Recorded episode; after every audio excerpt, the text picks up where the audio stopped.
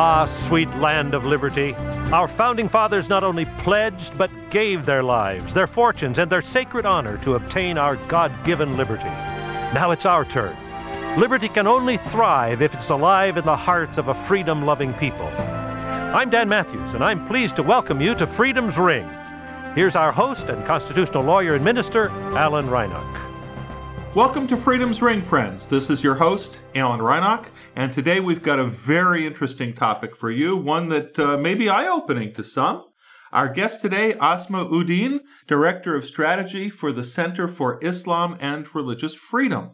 And I think for some Americans, we have wondered, where is Islam on the topic of religious freedom? So, Asma, welcome to Freedom's Ring. Thank you. Happy to be here. It's a delight to have you with us. So, tell us about the Center for Islam and Religious Freedom, and what is it that the Center does? Sure. So the Center for Islam and Religious Freedom, the acronym being CIRF, based here in Washington, D.C., and it was founded about a year ago. And it's focused on all things at the intersection of Islam, Muslims, and religious liberty. And there's quite a bit that happens at that intersection. It might seem to some like a niche topic, but as anyone who's reading the news can tell, it's probably one of the hottest topics in sort of global news and politics right now. And so the scope of our work covers all issues of Islam and Muslims as both the majority and the minority. So often we have different political groups talking about one or the other, but no one's really talking about the two of them together. Either some people are interested in Muslims as minorities, typically in the West, and the issues that they're facing these days, while other people tend to dwell on the status of religious minorities in Muslim majority countries. And we kind of cover both.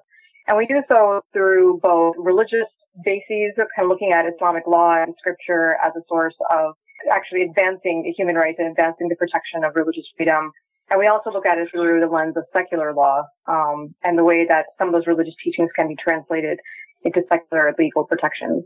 So I guess at the outset, given that you're inside the Beltway, as it were, in our nation's capital, is the center primarily dealing with, policy and analysis, or does it also do what I would call activism? So actually, our primary focus is really about cultivating the religious scholarship around religious liberty. So the Islamic religious scholarship. That's sort of like the beginning, concept of CIRF. Was based on that. And then given my own background, over 8 years of working on religious liberty litigation on behalf of people of all different faiths, then we added a secular or legal and policy component to it. But in fact, our major focus is that religious component. Well, and I think that's important. One of the observations I've had over the years is that, as we've seen the focus on terrorism that is done in the name of Islam, that gets a lot of media attention and attention for kind of the jihadist ideology behind it. What we don't hear enough about in the media, and I think it's the media's fault, frankly, is that there is an alternate theology in the Islamic tradition that's very strongly supportive of religious freedom and does not condone violence in the name of religion. Right, and it's not just the question of it being an alternative to theology. It's a much more sort of the theology of the vast majority of Muslims, and it's also the more authentic, right? It's something that's actually authentic to the religion, not so muddled in politics, which terrorism is very much about geopolitics, and kind of using Islam as a weapon or a cover of sorts in an attempt to either, to take the politics to another level or to be able to speak to people and to garner support using certain religious terminology. And that's a separate conversation. So I just want to say it's not just that it's alternative, but it's alternative in that it's the predominant view and also the more authentic view. Well, I'm certainly glad to hear you say, forgive me if my comments are somehow taken to legitimize jihadist theology as somehow authentically Islam. I will make a disclaimer. I am not a scholar of Islam, and I am not competent to say what is legitimate Islamic theology. So I'll defer. I'm glad that there are organizations like yours and frankly, I wanted to do this show, is I think our listeners need to understand better where mainstream Islam is on these subjects of religious freedom. Now, I understand you had previously worked with the Beckett Fund, which is essentially a Christian-based organization that works for religious freedom for people of all faiths. And earlier in the show, you mentioned, there's two issues, the issues of Muslims as a minority, as it were, in Western countries like the United States, and the issue of religious minorities such as Christians in Muslim-majority countries, such as some of the Middle Eastern countries. Is your organization's work devoted to promoting religious freedom for both sets of minorities? Absolutely. So I should first start by clarifying, as a long-time Becketteer, that the Beckett Fund is not based on any particulars or religious group or religious beliefs. So it's not, yes, a number of our of the Beckett clients were Christian, and many people who worked there were Christian. It's actually not affiliated with any faith community. And my time at Beckett was absolutely, critical in terms of shaping and educating me in terms of religious liberty as a concept that applies to all. And it's not something that can be authentic if it's not applicable across religious communities and religious belief systems. And so, yes, during my time there, I was able to work on cases involving a wide range of faith traditions, both from conservative Christian cases, working on the Hobby Lobby case, for instance, all the way down to, the minority cases such as Muslim cases that we had as cases at the Supreme Court, a Muslim prisoner who wanted to be able to grow the beard in accordance with his religious beliefs. And then we also had less well-known religious groups that we also represented. And so, again, bringing that here to my work at SIRF, it's critical here that we continue to defend the religious liberty of all. So it's really, SIRF is kind of Muslims being inspired by their religion to defend religious freedom for all. Kind of what I was doing at Beckett, but, really kind of making this case that what's inspiring us here and what's supporting our work is Islamic religious scholarship. And so we'd work on, as I said earlier, Muslims as minorities, Muslims in the West, and all of the many complicated issues that they're dealing with, but also religious minorities, Christians and others in Muslim-majority countries. And oftentimes, the biggest sort of victims of religious freedom persecution in majority countries actually tends to be Muslims themselves, because the idea is always that the state is pronouncing a particular version of Islam that it's going to support. Anyone who sort of dissents from that ends up kind of being persecuted and having to deal with various hardships. And so it's Muslims, Christians, and many other groups. And I think that's something that a lot of folks in America don't understand is, we hear about Christian persecution in some countries like Iran or others, but we don't realize that there are far more Muslims being persecuted who are not the right kind of Muslims. Yeah, and again, it goes to this, ultimately, if the state is involved in religious affairs, it's because it's serving the state's interests. And so the state is always going to protect the version of religion that I think best serves its interests. And so any, Muslim who comes up with new and innovative interpretations or who might have a different way of sort of living out their faith, anything that's kind of threatening to what the state wants to promote and preserve is going to face resistance. Sure. So, if I may, the question I think that many Americans are interested in hearing about from, an Islamic scholarship point of view, there's a lot of rhetoric about what is Sharia law and is it something that should be regarded as a danger or a threat? And as you know, there have been a number of states that have introduced anti-Sharia bills.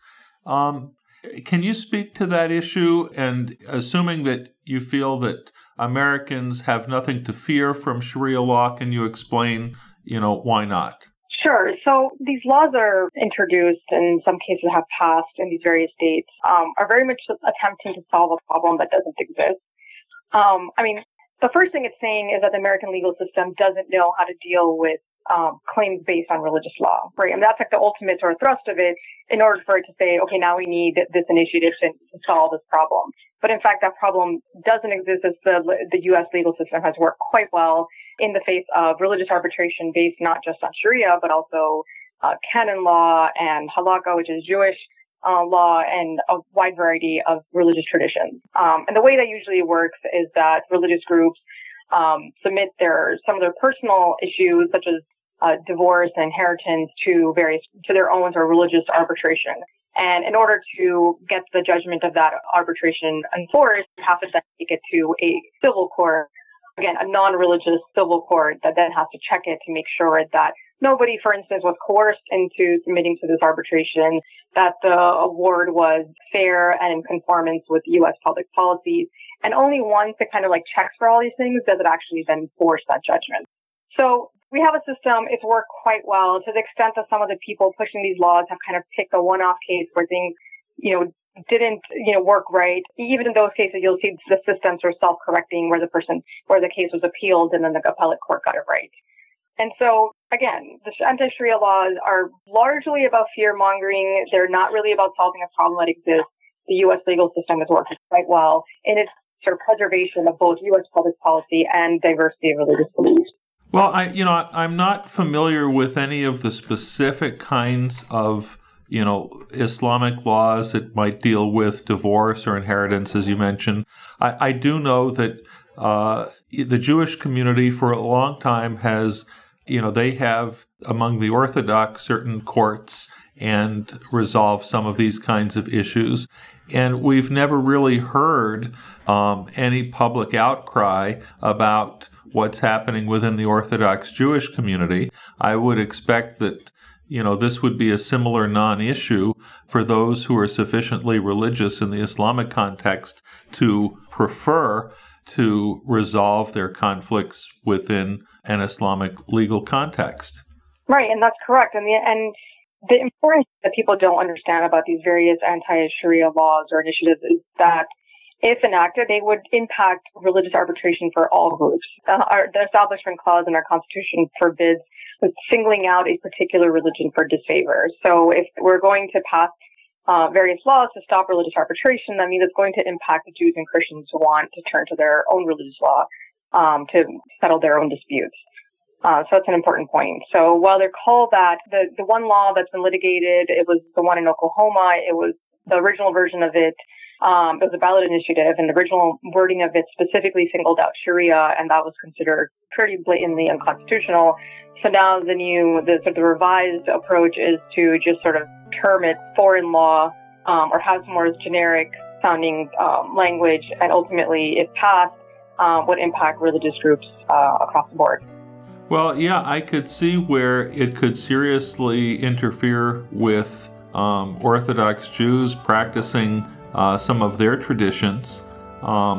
Again, I'm not familiar with the specific Muslim traditions, but, America has always been a country of immigrants, of people of different cultures, and we've managed to work it out. But, I guess the fear, and it's worth...